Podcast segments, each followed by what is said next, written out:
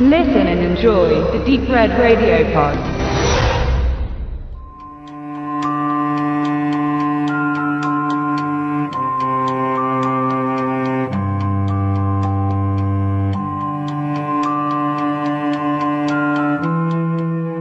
Claire ist verwundert, als sie nachts ihre Tochter Camille in der Küche entdeckt. Sie beteuert nicht daran schuld zu sein, dass es so spät geworden ist. Das ist für die besorgte Mutter auch eher nebensächlich, ist Camille doch vor drei Jahren bei einem Busunglück gestorben. Rational ist es nicht zu erklären.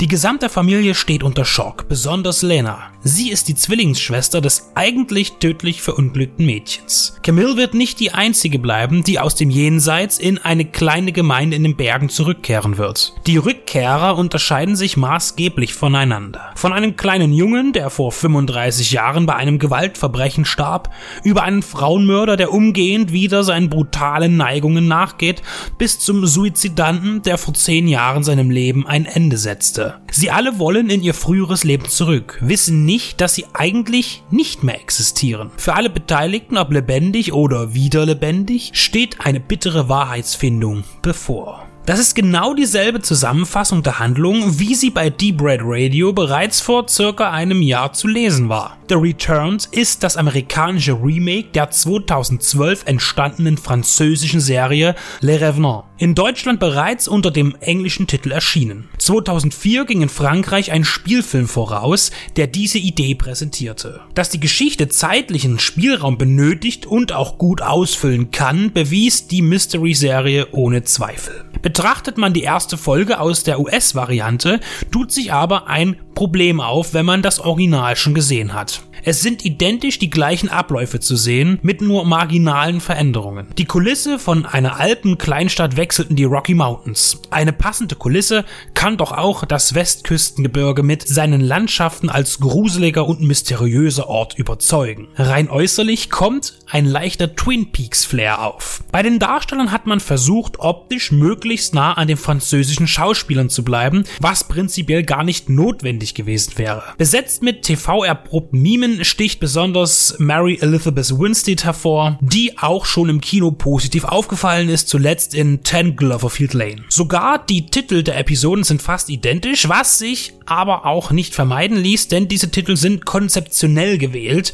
Die jeweiligen Folgen tragen die Namen von Rückkehrern und in jeder neuen wird einer der Rückkehrer näher beleuchtet. Eine bloße 1 zu 1 Adaption ist es dann aber nicht geworden. Mit dem Fortschreiten der Handlung setzt man eigentlich eigene Akzente und variiert den Plot, indem die Figuren immer mehr miteinander verwoben werden. Am Ende gleicht sich die letzte Folge kaum noch der Grundlage. Für das TV-Publikum in der neuen Welt, das ja so ungern synchronisierte Werke aus dem Ausland sieht, ist das Remake also schon ein Gewinn. Nur wird die Qualität nicht erreicht, die Fabrice Gauberts Serie optisch und inhaltlich innehatte. Lost-Produzent Carlton Hughes versucht, die Stimmung zu konvertieren. Man muss sagen, dass The Return per se keine schlechte Serie ist, nur wird sie von jemandem beurteilt, der vom Original fasziniert war, so hat die Nachempfindung wenig Chance. Chancen. Auch wenn man nicht schnöder kopiert hat und etwas Alternatives mit eingebracht hat.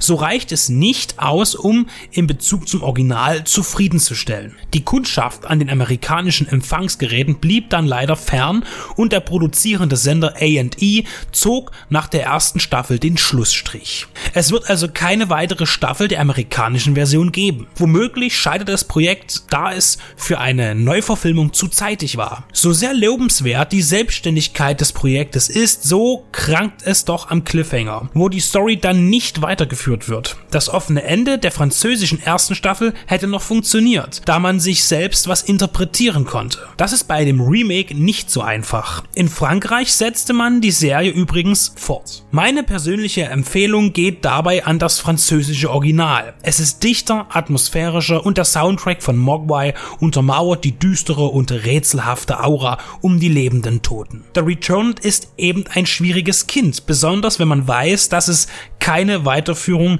des leicht geänderten Strangs durch A&E geben wird. Leider eine schlechte Grundlage für eine Kaufempfehlung.